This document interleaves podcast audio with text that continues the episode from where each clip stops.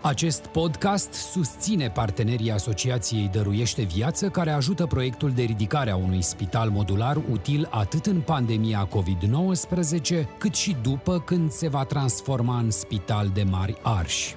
Le mulțumim pentru contribuția importantă de peste 100.000 de euro celor de la Isopan Est, despre care puteți afla mai multe pe site-ul isopan.ro. Întreaga rețea de publicitate audio Think Digital, dedicată podcasturilor, salută acest ajutor important și vă dorește audiție plăcută.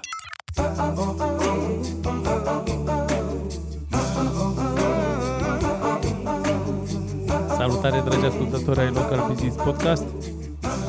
Astăzi m-am gândit să vorbim puțin despre partea asta de acte, documente, uh, fișe de trebuie depuse pe la ANAF și l-am invitat pe uh, Robert, Robert Baronescu, băiatul care se ocupă cu partea asta de contabilitate de la print. Salutare, Robert, ce faci? Salutare, bine, mulțumesc de invitație. Eu îți mulțumesc că ai acceptat invitația noastră. În uh, deschiderea acestui episod aș dori să mulțumesc partenerilor noștri de la, de la Tuto Capsule, care ne ajută cu cafeaua. Uh, îi găsești dacă ești din, din Craiova pe, pe Bulevardul Calor 1. Au o gamă foarte variată de capsule, paduri, cafea măcinată și cafea boabe sau pe internet pe capsulecafea.net. Aceasta este uh, menționarea partenerilor noștri. Uh, ce faci? Cum ai trecut prin pandemie, Robert? Ce să fac? Bine, încă trăiesc, din câte se pare. Uh, sunt bine, cu contabilitatea, cum ai zis și tu. Mă ocup, încerc să ajut oamenii. Uh, fără să dăm nume că nu vrem să aflăm din, din casa altor firme, s-a simțit o scădere în veniturile oamenilor a firmelor de care te ocupi tu? Să știi, mai ales în perioada în care au fost închise firmele. Pentru că, na, sunt o lună, două luni de zile în care efectiv nu, nu s-a vândut nimic, firmele au fost închise și... Ai avut multe firme pe care le gestionezi partea asta de contabilitate care au fost închise? Nu, toate au fost câteva, într-adevăr. Nu, nu toate, dar au fost câteva măcar acum, în, în perioada în care registrăm noi episodul, înregistrăm pe 3 iulie, se simte o oarecare relansare a vânzărilor și a... a... Sigur că da, da, mai ales că, na, cum e diferența, au fost închise atâta timp, imediat au fost deschise, lumea, oricum, și terase și restaurante unde mai ținem noi contabilitate, lumea a fost dornică să, să iasă în oraș, să tot așa. Da, și industria aceasta Horeca, fără discuție, a fost cea mai afectată de normal, pandemie. Și încă e, că oricum restaurantele nu s-au deschis sau s-au deschis parțial. Nu s-au deschis uh, în totalitate. Deci încă nu. Și probabil că dacă va continua în felul ăsta, iar vor fi alte măsuri de restricții, de restricții și așa și mai vor departe. fi iar închise și tot așa, o să fie un dute vino și... Pe termen lung oricum pe, se simte... Se simte, se simte, dar asta e, asta e riscul, nu face a face. M-am gândit să te invit în, în podcastul nostru, pentru că noi tot vorbim aici de afaceri locale, de afaceri mici, afaceri de tradiție, dar uh, am zis că ar fi bine ca invitații mei să știe și partea asta uh, cu mm. cifrele, să zic așa, da. din spatele businessurilor. Da. Pentru că businessurile până acum, cum ai văzut și tu, am prezentat afaceri frumoase, doar că în spatele fiecărei povești uh, frumoase... Este o altă poveste. Este o altă poveste, povestea cifrelor. Și am prieteni, prietenii buni cu mine, care uh, mă întreabă mereu, frate, dar uite, în situația asta ce declarație? Sau la trei luni ce se depune? Și am zis, hai să ne rupem puțin din timp. Nu știu, cred că o să depășim o oră. Eu mi-am propus să fie... Discuția cam... ar fi mult mai largă dacă ar fi să ne întindem, probabil că... Dar măcar să, să trecem prin revistă uh, elementele principale. De ce trebuie să ai cunoștință minimum, minim când ai înființat o firmă? Și vreau să începem cu partea de deschidere a firmei, da? mi-am găsit, uh, uh, nu știu, uh, pasiunea care îmi place sau am găsit business-ul pe care doresc să-l fac. Uh, ok. Și ce e de făcut? Ce e de făcut, exact. păi, în primul rând, prima și prima dată trebuie să gândești la un nume sau la câteva nume, pentru că se poate întâmpla ca numele pe care ți l-ai ales să fie deja luat de altă firmă și atunci, na, trebuie să te reorientezi. Trebuie să mergi la Registrul Comerțului, acolo se întocmește un dosar în prealabil, mă rog, mergând la notar înainte să dai niște declarații, că dacă ai mai avut firme, că ai mai avut firme, dacă, să zicem, la sediu firmei mai sunt alte firme înființate, dacă mai sunt alte firme, dacă, mă rog, că accepti să fii asociat în firma respectivă. După aceea se merge la bancă, depui capitalul social. De Ce înseamnă capitalul ăsta social? Că uite, toate firmele văd ca un capital social. Cumva o, O garanție? da, ca o rezervă a firmei, ca în cazul în care ea nu Dar are... nu e cumva mică, oarecum ăia 200 de lei nu sunt cumva insuficienți? Oricum nu se, probabil că nicio firmă nu ajunge în situația în care a luat din ei. Sau probabil că până la urmă, dacă văd că nu merge, ori o închid, ori fac ceva, nu o lasă... Am înțeles, deci nu ajung ei să stea în baza acelor Nu, nu, 200 nu. de lei să... Nu, nu, nu. Băi, ea sunt mai mult așa, nu știu, ca o, mai zici tu, ca un fel de garanție, poți să-i spui, ca să fie... Uh, După aceea, după drumul la bancă, se merge la Registrul Comerțului. Acolo lucrurile devin un pic mai complicate în sensul că îți trebuie un dosar cât de cât făcut bine și completat corect, pentru că riști să ți se respingă dosarul și tot așa, să o ții, ei te reprogramează și tot așa. Să... Suntem încă în uh, țara dosarului cu șină, Da, noi, nu? asta niciodată. Nu știu, Nu știu, vorbeam cu cineva, cu un prieten de-al meu și nu știu, nu mai țin minte exact în ce țară este el și povestea că l-a deschis firma pe internet în 15 minute. Da, și că și eu mai am persoane care merg și le ajut să și înființeze firme și îmi spun, bă, uite, în Spania e așa, în Italia e în 10 minute, în Spania sau în Italia sau în orice, orice altă țară. Acolo e mai nasol cu, cu taxele, am înțeles, că deschis firma în 10 minute, dar și taxele sunt. Să știi că multă lume cons- ar fi prefera să plătească mai mult, dar să o rezolve mai repede, decât să stai așa m, îngropat în birocrație și să nu o rezolvi niciodată sau să o rezolvi foarte greu. Îmi povesteai Dar până la că... urmă, plătești pe altcineva să te ajute, un avocat sau oricine care se ocupă și tot acolo ajungi. Deci, până la urmă, tot la Aici și voiam, timp să te, pierdut și taxe foarte mari. aici voiam să te întreb. Deci există și posibilitatea să uh, plătești o taxă și cineva să se ocupe de partea asta... Da, da, exact. Și noi ne ocupăm de la firma noastră, sunt și avocați specializați pe chestia asta. Na, Ca acum să e- nu te duci tu să bântui din ușă în ușă și nici Da. măcar nu știi toate procedurile și toate E hârtiile. foarte greu, e foarte greu, pentru că dacă te uiți la ei pe site, ei spun exact ce ai nevoie acolo, dar sunt texte juridice. Și dacă nu ai cât de cât legătură cu chestia asta sau nu ai mai trecut prin asta, e foarte greu să, să te descurci. Am ajuns la uh, unde ai zis că trebuie să mă duc ultima dată, la la, Registrul Comerțului. la Registrul Comerțului, am depus dosarul sau persoana uh, care a hotărât să se ocupe de înființarea firmei a depus uh, dosarul. Care este pasul următor? îți ridici actele după ce se, se emit normal și după aceea, bine, în prealabil ar fi fost bine să vă discuți cu un contabil. Dacă Deci nu, înainte să înființezi înainte firma, trebuie să mă înființezi duc la un firma, cumva, contabil. Ca să, pentru că multă lume zice, bă, îmi fac un SRL sau îmi fac un PFA, neștiind că au și alte opțiuni la îndemână. Că poate pentru tipul de afaceri pe care vrei să-l faci tu, e mai pretabil un PFA sau un SRL sau asta. Dar dacă nu știi și nu... Că și pe internet poți să...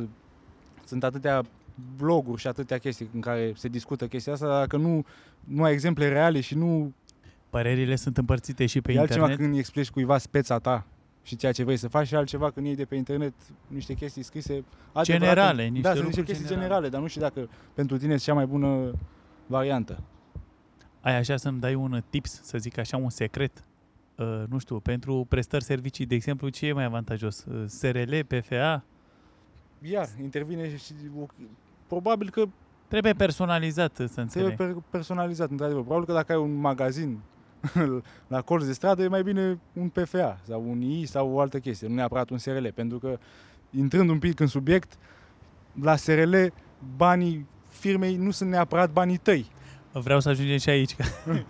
Uh, Spunea și Onețiu într-un interviu, uh, a doua firmă, mi se pare, pe care a falimentat-o, Cristian Onețiu, Da, da. a tras concluzia că banii pe care îi încasezi nu sunt toți banii tăi. Da, nu sunt banii tăi, nu. Da, o să ajungem să discutăm Da. și de- despre Și bani. acolo e foarte mult de discutat. Dacă e. Ajungem să discutăm. Deci, prima dată, uh, logic, dacă ar fi să o luăm așa, prima dată trebuie să merg la contabil, după care uh, mă ocup de înființarea firmei să, și să așa mai explici, departe. pentru că sunt anumite, uite, SRL-urile plătesc un anume tip de impozit, PFA-urile altceva, și na. Bine, știu că ține și de numărul de angajați, de exemplu. Dacă ai, nu știu, dacă n-ai niciun angajat pe SRL, plătești, plătești ceva. plătești 3% și dacă ai minim un angajat, plătești 1%. Deci, deci vezi, e vorba de, de procente numai din... Da. Și dacă nu întrebi și nu ești informat, poți să te trezești după aceea, în primul rând că nu ți se depun declarațiile, ceea ce e mai rău, și dacă nu se depune, clar că nici nu plătești, că n-ai în baza ce să plătești. Și de acolo, dintr-o chestie pe care, na, tu neapărat, neavând neapărat vreo vină, poți să Poți să, să, exact, da, da, da, da, să ai, să tragi consecințe, da. pentru că atunci când vine organul de control, cum se da, zice, necunoașterea legii... Nu există motivul ăsta, n-am știut. Uh, am fost la contabil atunci, am discutat despre ce uh, formă de organizare da. uh, se potrivește mai bine afacerii mele. Am înființat firma. Uh, ce trebuie să fac după aceea? Am uh, cuiu, primesc cuiu de la Registrul Comerțului. După să te apuci de treabă, în primul rând. Să, să... Bun, mă apuc de treabă, au trecut, nu știu, când mă întâlnesc uh, prima dată cu contabilul după ce am deschis uh, punctul de lucru? Păi, depinde și de ce vrei să faci. Dacă vrei, de exemplu, iar interviul e o discuție mai largă, dacă vrei să faci achiziții din Uniunea Europeană, iar trebuie să te faci în primul rând plătitor de TVA. Făcând de plătitor de TVA, presupune mai multe declarații. După aia declarațiile poate să devină lunare. Declarația de impozit, declarația 100 e trimestrială, dar oricum, părerea mea că cel puțin o dată pe lună. Deci cu contabilul ne întâlnim minim o dată pe minim lună. Minim o dată pe lună, pentru că altfel și el poate să vadă exact ce evoluție ai avut tu.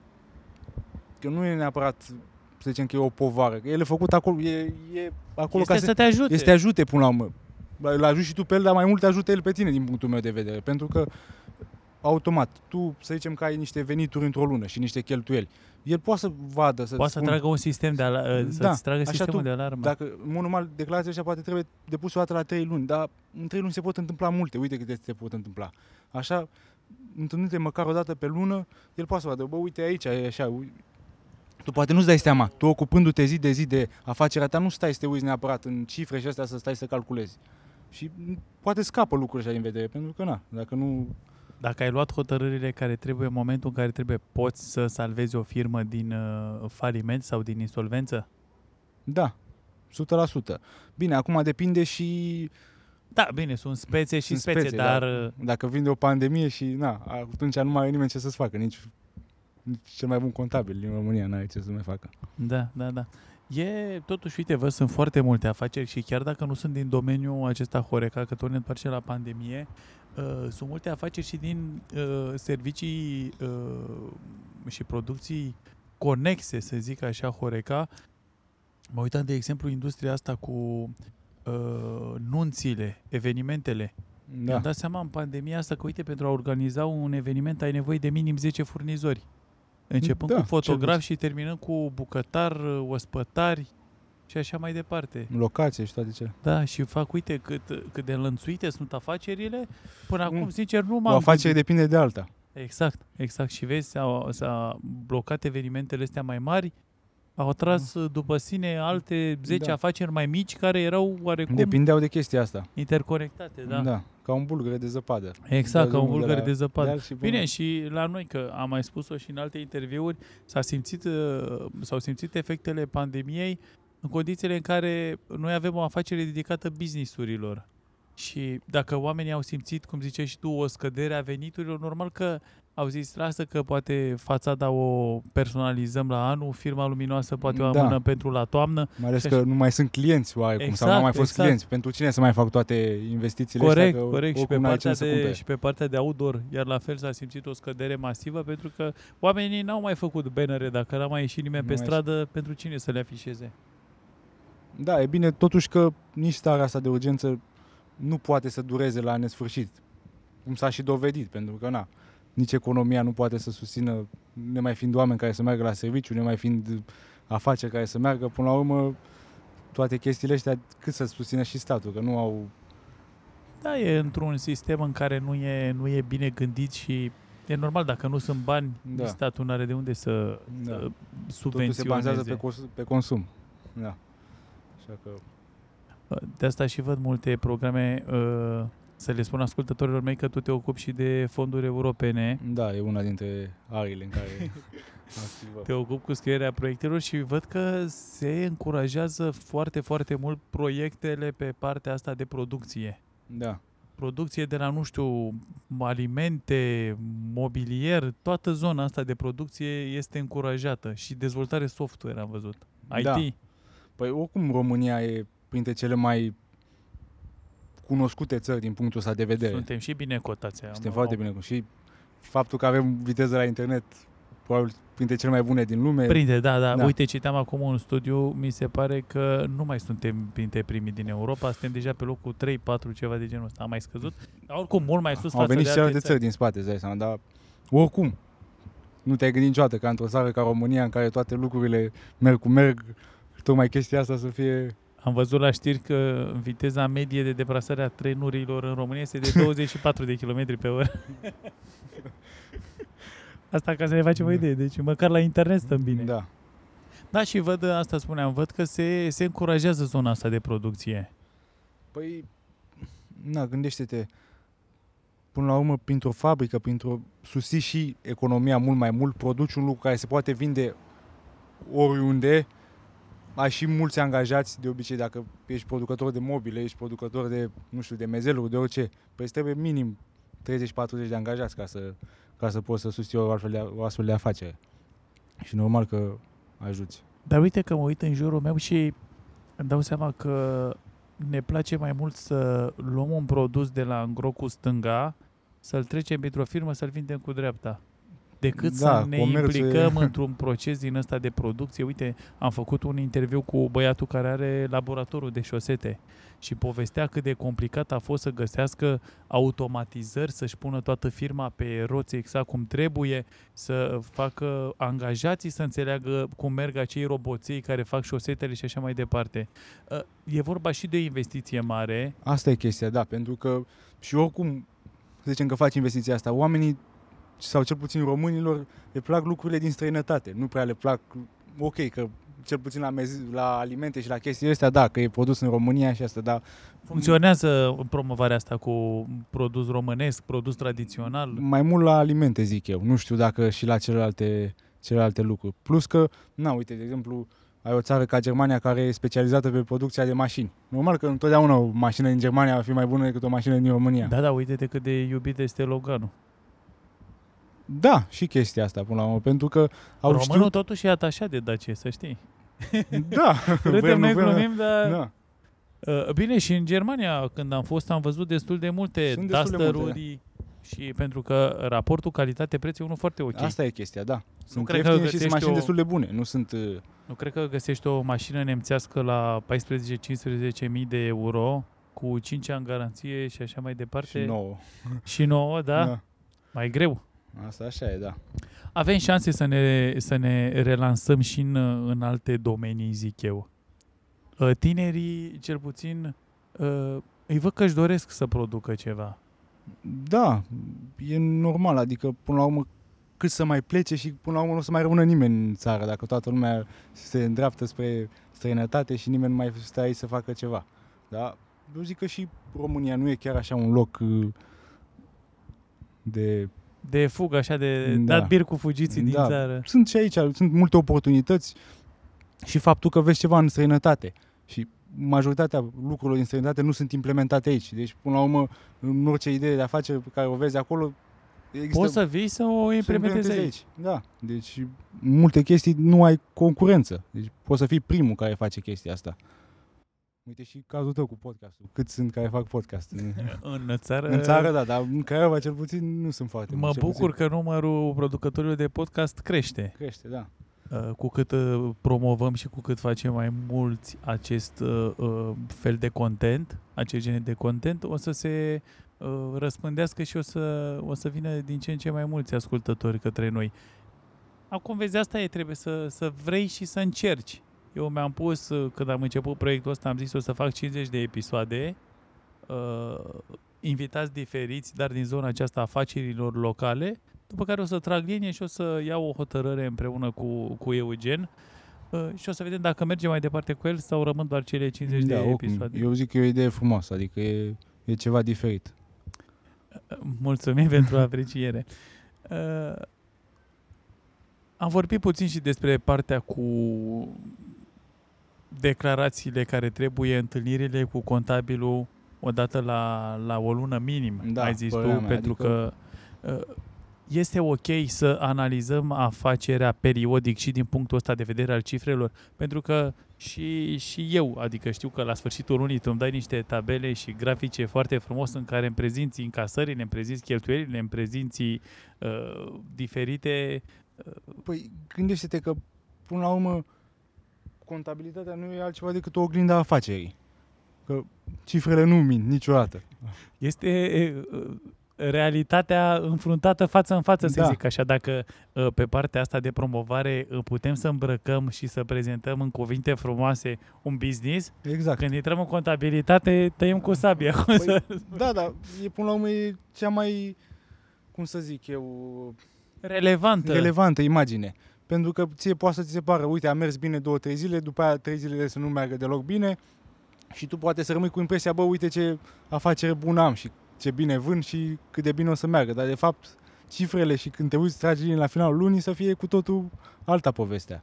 Și atunci poți și tu să înfunzi realitatea, ca să zic așa, și să, să iei o decizie, să-ți schimbi. Până la urmă, tot, totul o să ai de suferit pe termen lung.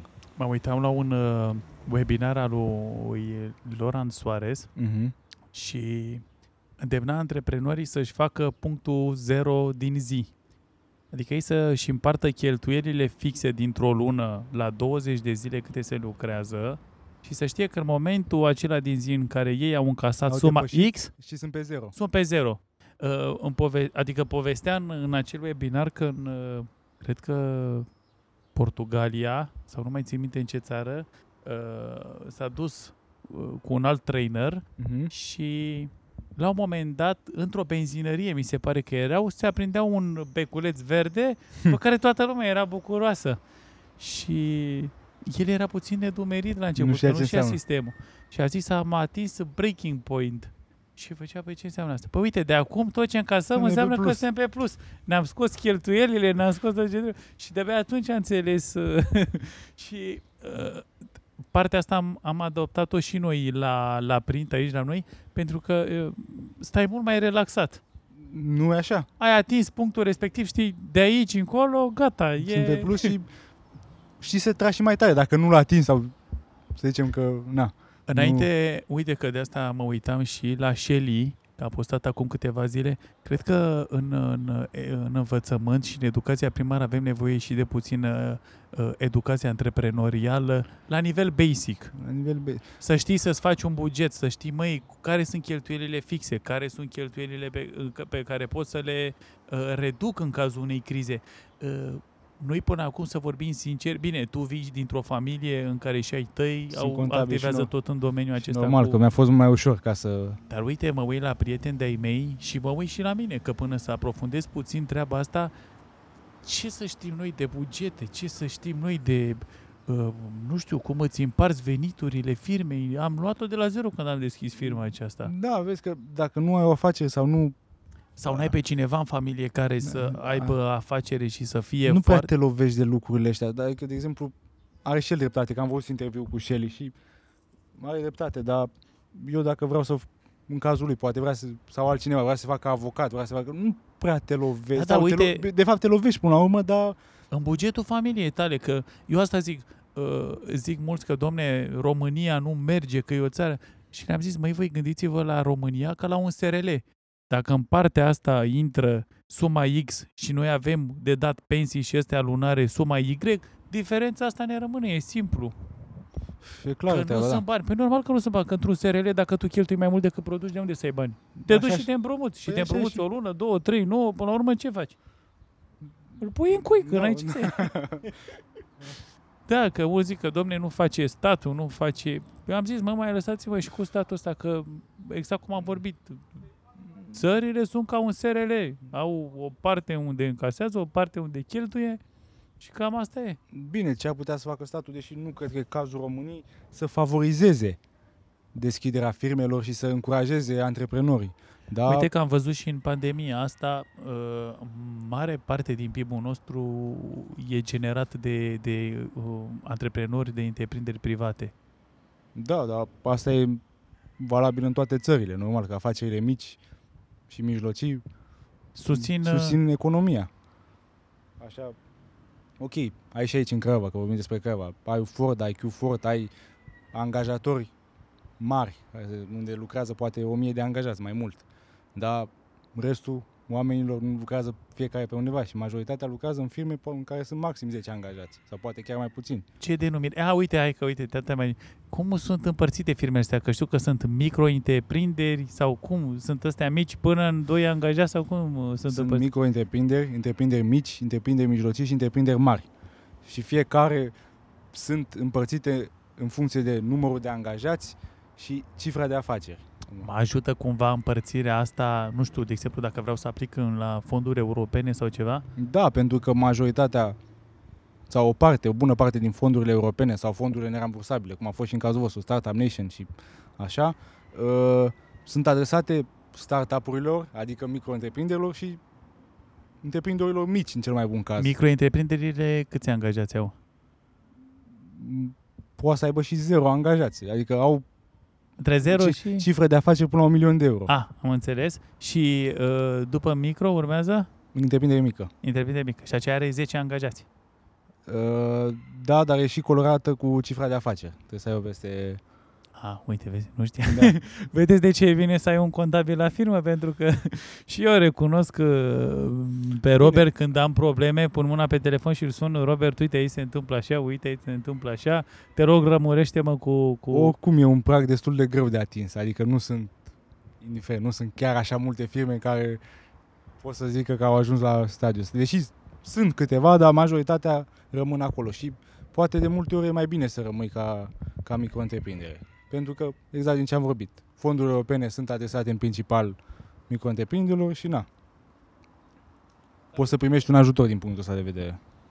Acum nu să te laud că te ocup de, de partea asta de contabilitate pentru la print, dar ce apreciez la tine e faptul că uh, oferi și consultanță clienților tăi în momentul în care nu mai ții minte cu ce am avut problemă cu adeverință sau cu ceva, am pus mâna pe telefon, pe e-mail, imediat îți place să fii în, uh, în legătură cu, cu clienții tăi și Da, să... în ceea ce ține de business, efectiv, de autorizații pot să ajut, de partea de angajați, de revisal, de ITM, că și acolo e A, altă- așa și cu angajații, dacă a fost... Uh... și, și acolo e o întreagă poveste. Na, ce să zic, până la urmă, Pentru cei mai uh, mai tehnici așa și mai ordonați, poți să ții contabilitatea singur? poți să ți-o ții, dar nu o recomand dintr-un singur punct de vedere. Tu ai o afacere în alt domeniu. E normal ca să te pricepi în domeniul respectiv, că de acolo, de acolo ți-ai început firma și normal că dacă tu, uite, în cazul vostru, tu faci tipografie și alte chestii, trebuie Oricum să te n-aș axezi pe putea asta să și fiu la curent cu toate și nu ai schimbările. putea să fii, oricum se schimbă Păi asta de voiam azi să pe zic. mâine și probabil că nu ai face pe niciuna dintre ele bine și odată ți- ar avea veniturile de suferit și o altă parte că probabil nu ai face ceea ce trebuie în eventual unui control sau nu ai și să-ți depui declarațiile sau și îți trebuie oarecare pregătire, nu poți chiar așa să zici că faci un curs de două luni și gata, ții contabilitatea. Ei poate te învață acolo bazele, dar mai departe e greu. Adică pentru că sunt spețe. Sunt spețe și te lovești. E imposibil. Nu poți să spui că orice firmă e la fel. Gata, dacă pentru firma X trebuie să faci asta, pentru firma Y va fi la fel. Am văzut cel puțin, uh, nu știu, acum câțiva ani se schimbau uh, legile și se schimbau uh, plafoane, se schimbau astea, uh, într-o lună plăteai o chestie, peste două luni mai venea nu știu ce. Nu poți să fii, cum nu zici poți să tu, fii, la nu poți să curent fii. cu- Că îți mai scapă din vedere unele lucruri. Noi facem asta zi de zi și normal că suntem, uh, suntem la curent cu ele, că asta ne interesează, dar altcineva care nu e și normal că nu poți să stai cu gândul, mamă, stai să văd ce, ce s-a mai schimbat din punct de vedere fiscal sau Plus că bănuiesc sunt și foarte mulți termeni din ăștia tehnici. Și asta, și asta, nu, nu poți să înțelegi chiar așa, adică, ok, cauți pe, pe internet ce înseamnă, dar primești o definiție, care poți să o înțelegi sau poți să nu. Poate e una seacă, da, și Da. nu... Și nu știi exact cum să o aplici în cazul tău. Și ți-am mai zis, fiecare firmă are are- Particularitatea are ei și... Particularitatea ei și, na, trebuie părerea cuiva în orice chestie. Plus, e partea asta de declarații, care, na, de contabilitate, e planul de conturi, la tot la fel, e ok, îl înveți, dar trebuie să știi să și aplici, cumva. Așa îl înveți și te uiți la el, că nu știi cum să împarți conturile, că e o întreagă poveste și aici. A, și cu, cu de cheltuielile, zici tu, lunare, nu? Da, Care și- cum intră, știu că se împart Da, pe se- anumite se- categorii. Se par pe anumite conturi, că nu se scriu, de exemplu, dacă ți iei firma voastră, am cumpărat uh, 100 de metri de carton. Se scrie codificat. Și normal că îți trebuie oarecare pregătire ca să poți să, să împarți cheltuielile pe anumite conturi. Din ce mi-am dat eu seama până acum, uh, pe lângă echipa de marketing care te ajută să împachetezi produsele și serviciile tale foarte frumos, uh, aș pune contabilul pe același loc. Pentru că e, din punctul meu de vedere, ar trebui cel puțin să fie cel mai bun prieten al tău. Asta și e, o da, greșeală adică- dacă o faci sau nu e sigur de o chestie, cred că primul telefon pe care ar trebui să-l dai ar fi contabilului. Uite ce mi s-a întâmplat, uite ce am făcut. uh, Asta e chestia, că foarte mulți pu- înc- încearcă să ascundă sau se gândesc că dacă nu știe contabilul nu se întâmplă nimic, de parcă ar fi nu știu, Da, un da, da, da, profesor păi de sau asta, ceva, de asta e și gata spuneam. acolo, e acolo ca să te pedepsească, dar nu e să te ajute, asta e, e ideea, că dacă faci o chestie și nu discuți și nu spui, după aia, în în eventualitatea unui control, e, nu ai ce să mai faci, te, te trezești cu În cazul unui control, contabilul este de partea ta, nu este de partea organului da, dar care... în multe cazuri s-ar putea să nu mai aibă ce să mai facă. Dacă nu neștiind știe dinainte, adevărul... da. Asta e, trebuie să fii sincer, că și la doctor când te duci nu cred că te duci și Exact, ascunzi, exact. ascunzi lucruri, că e tot în interesul tău. Așa și la contabil e aceeași chestie. România, cum vorbeam și la început, e țara dosarului cu șină. Da. Crezi că se mai schimbă ceva curând în, în Să direcția știi că asta? da, până la urmă și pandemia asta, dacă pot să spun așa, a avut partea ei bună, pentru că, uite, foarte multe, e, cum să zic, e, foarte multe Proceduri. ins- proceduri și instituții ale statului au trebuit să meargă în online.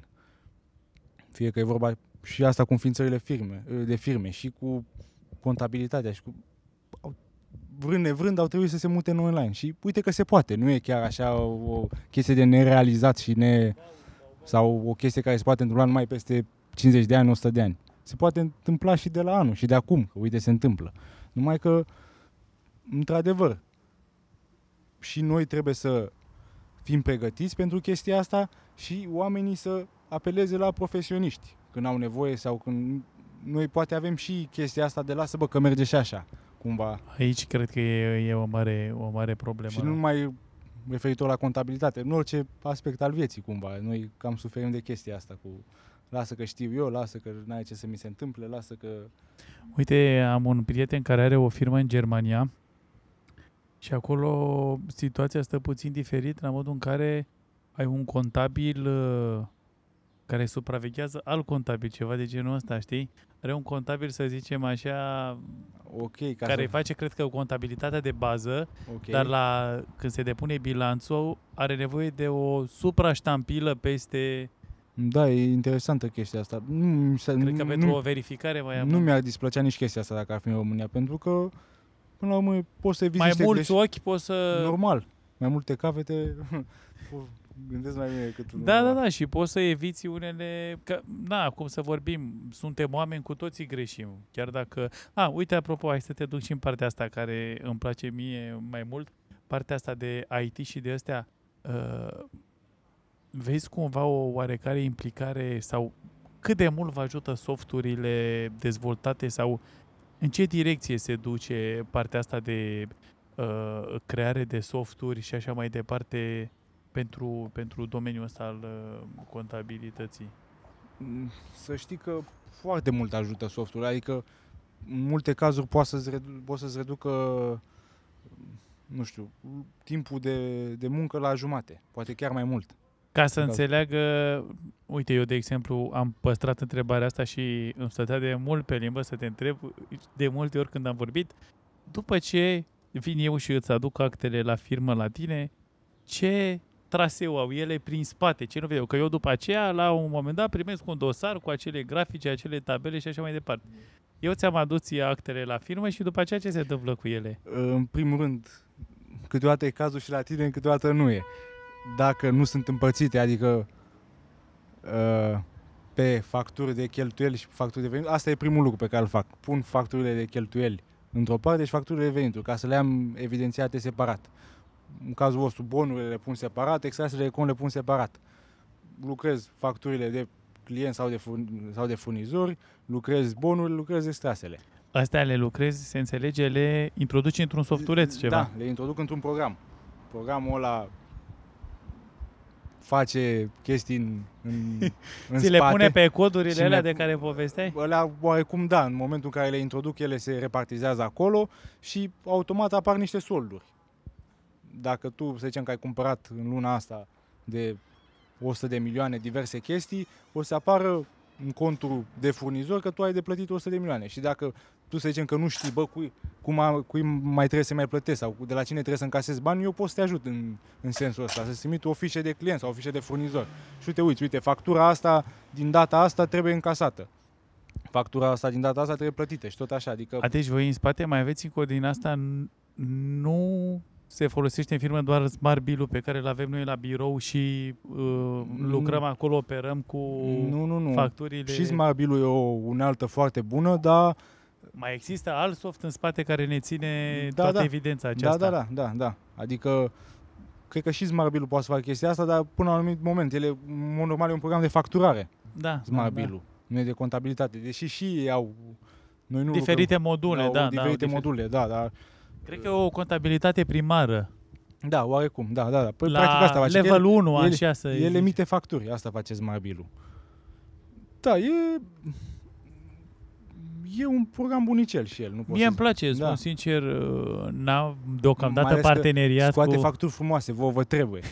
Ar fi culmea să vii cu facturi scrise pe facturiere, de, cu pixul. și facturi frumoase și uh, Ține și o evidență. evidență, pentru că, uite, uh, trăind în vremurile astea în care suntem înconjurați de foarte multe informație, mi se întâmplă adesea de...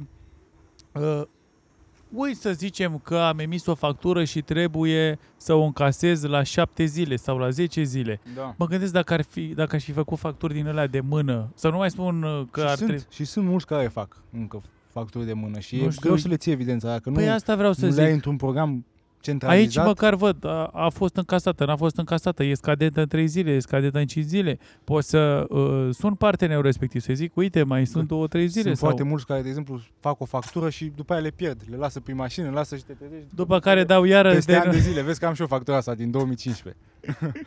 Și după, normal, care, după care dau iară denumirea cu ce număr o fi pus eu acolo. Și nu mai știi și după aia totul e, e cel care are de pierdut pentru că nu mai E știi un ce soft foarte bun, cel puțin pe mine mă ajută mult. uh, De când am deschis firma asta am vrut să am ceva cât de cât automatizat, pentru că uh, mi-am dat seama că dacă nu investești într-un soft sau nu investești într-un program care să te ajute cu nirurile, cu, uh, cum se cheamă, registru de casă, cu asta spun ce mai lucrez eu, frecventez eu. uh, Dar re- oricum e mare lucru. E mare lucru, pentru că ce ar însemna acum să te apuci să faci niruri de mână, să ții Exact. toate astea așa.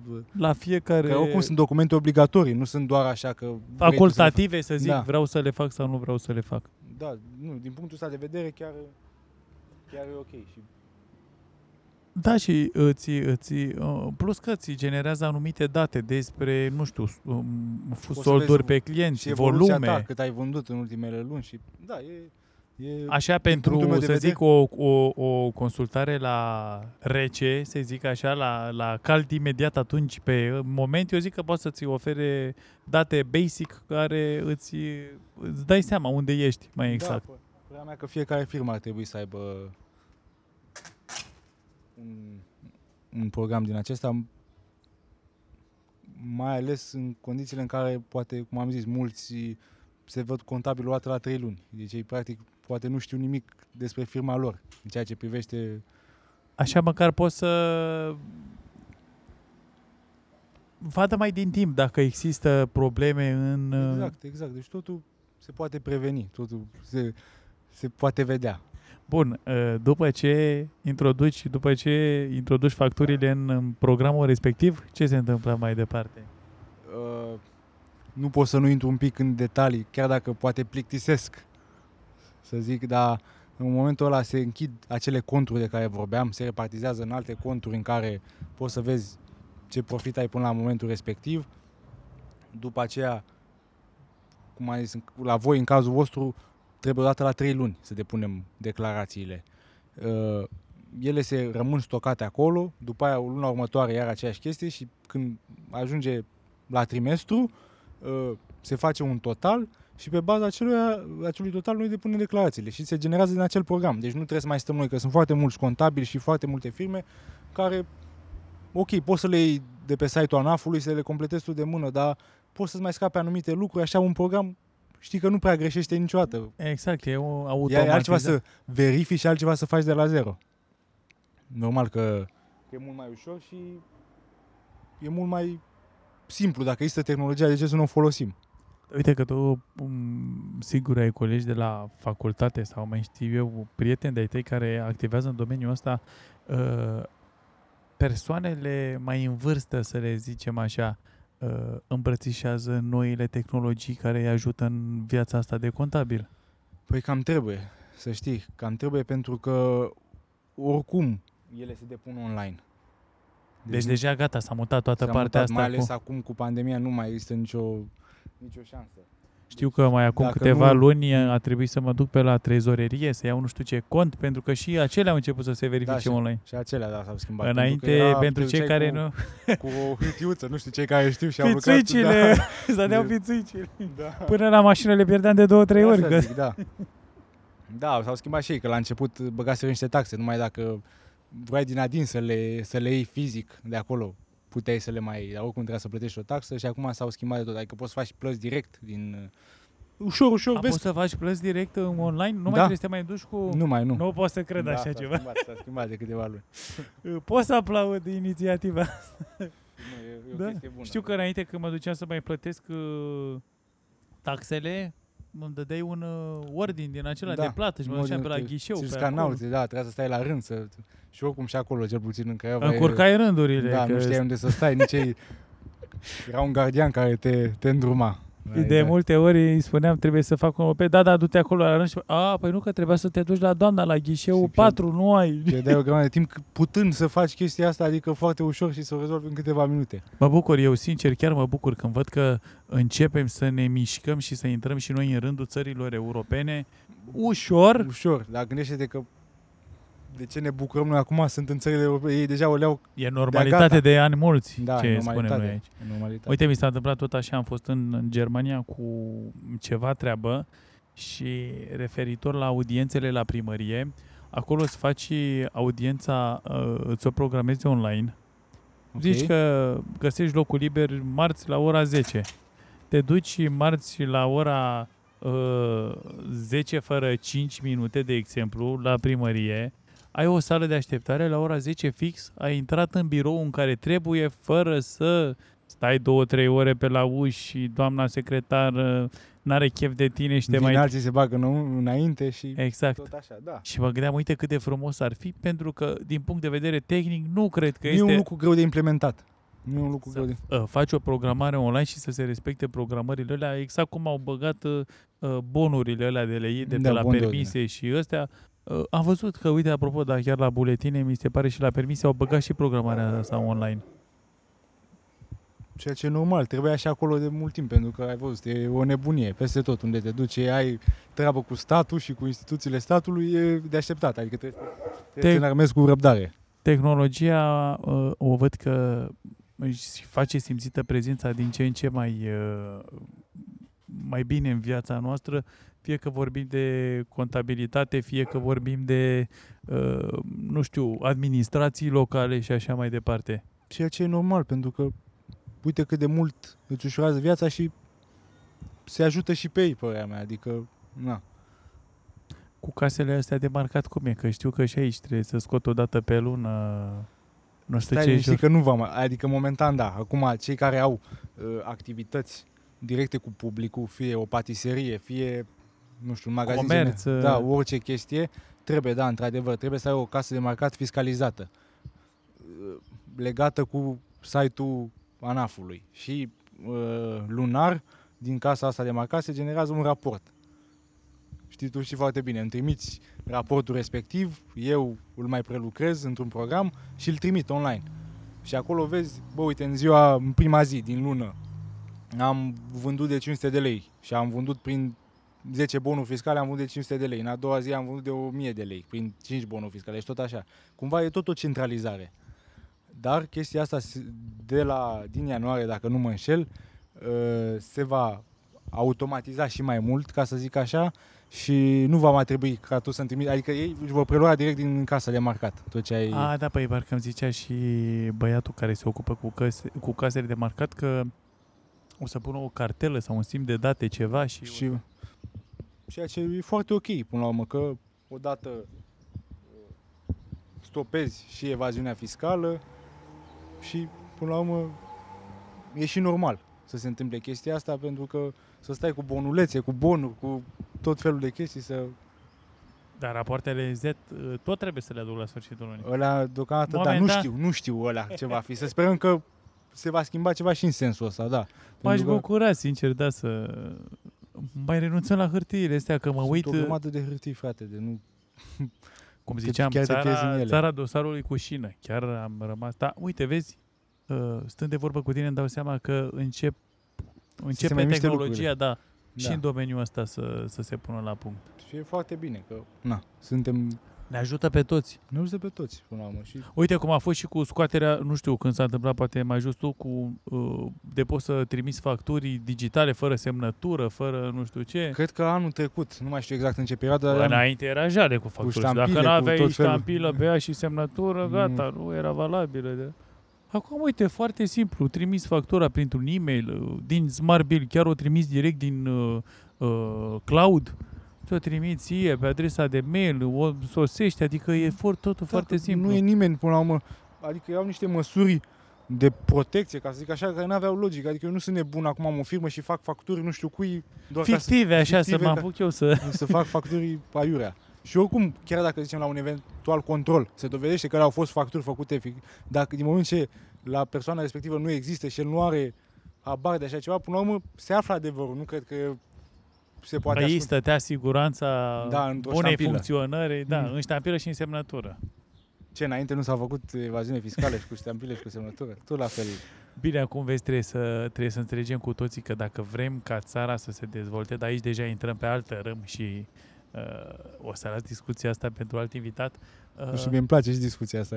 trebuie schimbarea să plece de la noi. Nu poți să pretinzi că vrei spitale, vrei autostrăzi, vrei Da, la dacă momentul în tu- care tu facturezi 20% din ce încasezi. Așa e. Și asta e o Statul mare funcționează, uite, vedeam pe la ANAF, nu mai țin minte cu ce document a fost, și era un uh, roll-up acolo pe care spunea că statul funcționează cu banii pe care tu îi plătești prin taxe sau ceva de genul ăsta. problemă. Da. Și am stat și m-am gândit, uite mă, așa e, da.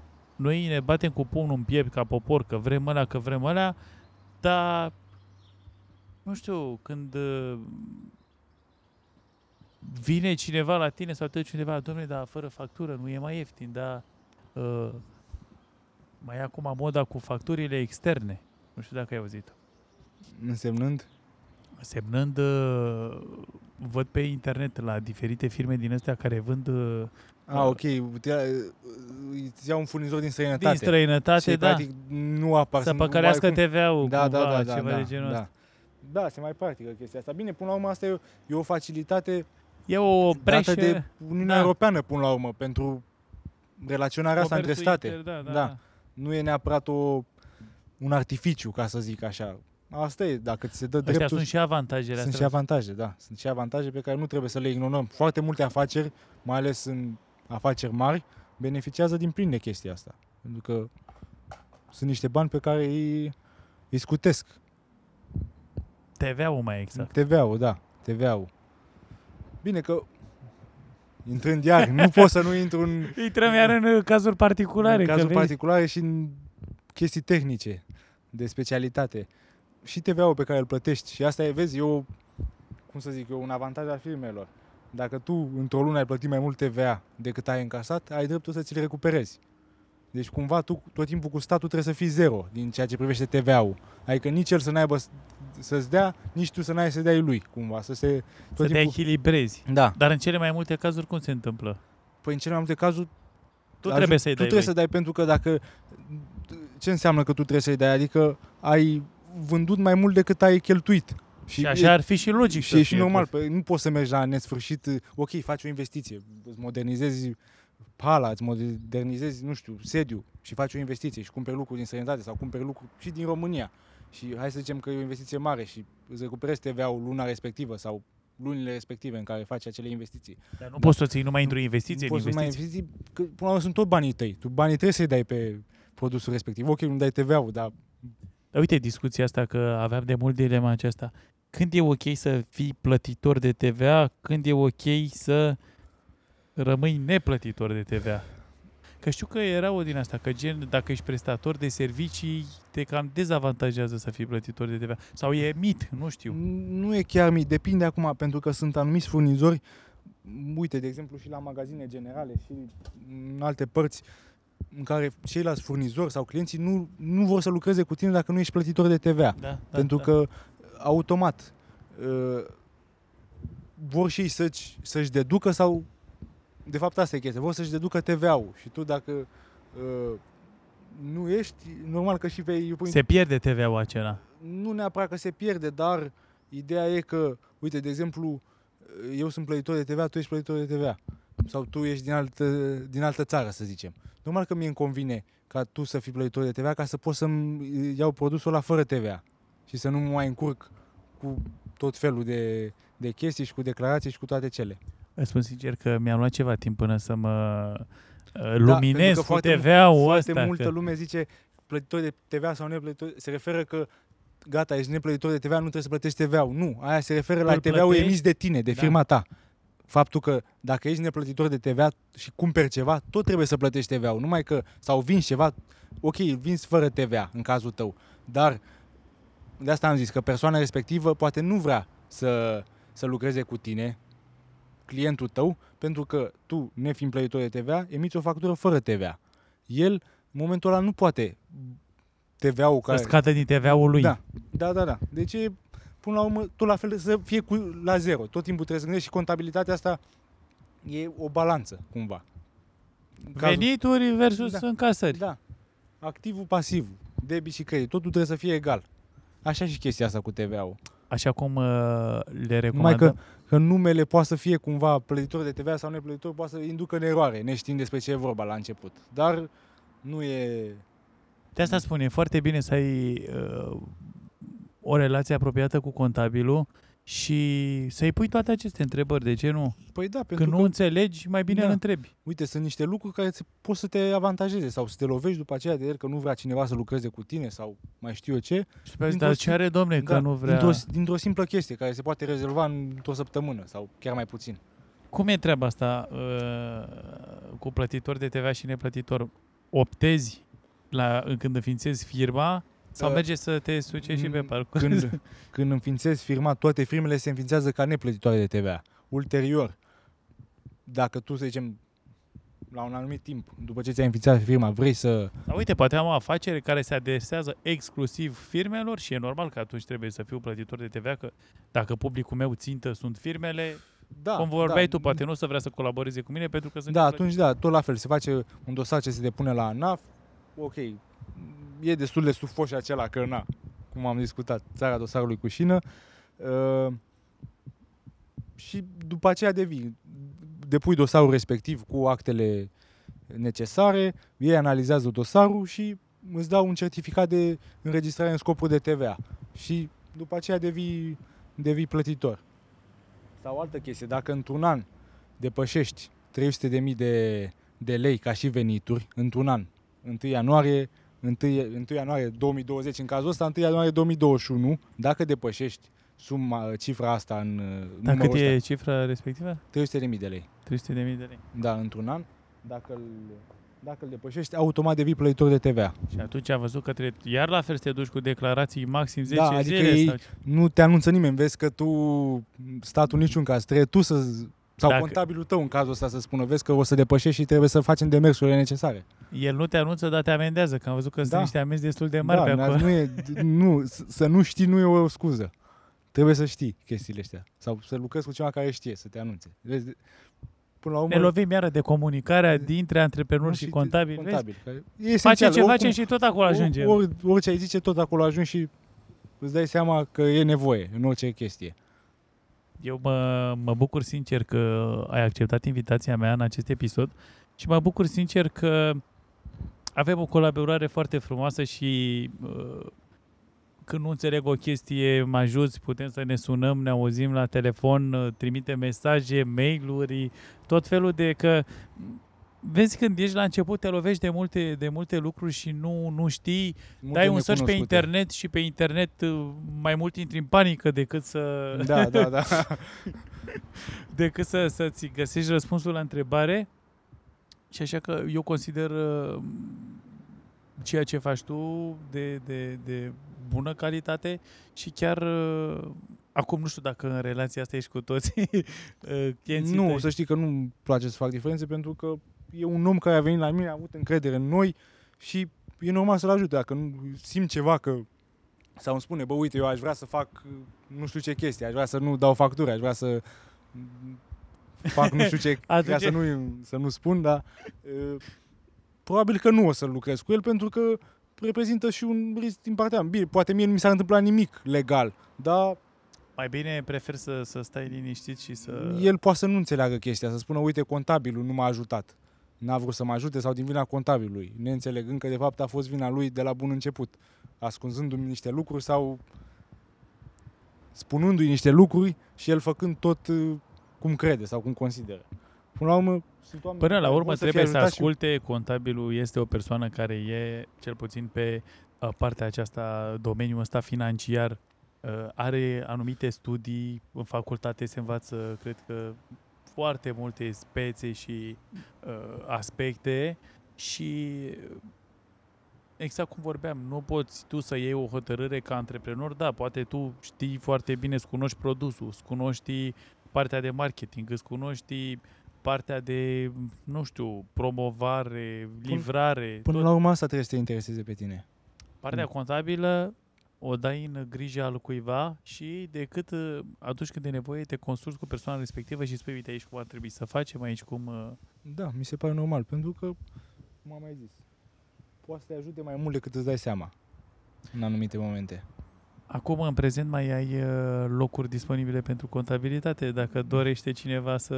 Da, se fac, se fac, se, se găsesc. Mai se, găsești se acolo, găsesc, se găsesc, da. Se Cum te găsesc ascultătorii mei dacă vor să, nu știu, uh, poate uite și chiar să spună o întrebare, să-ți ceară sfatul într-o...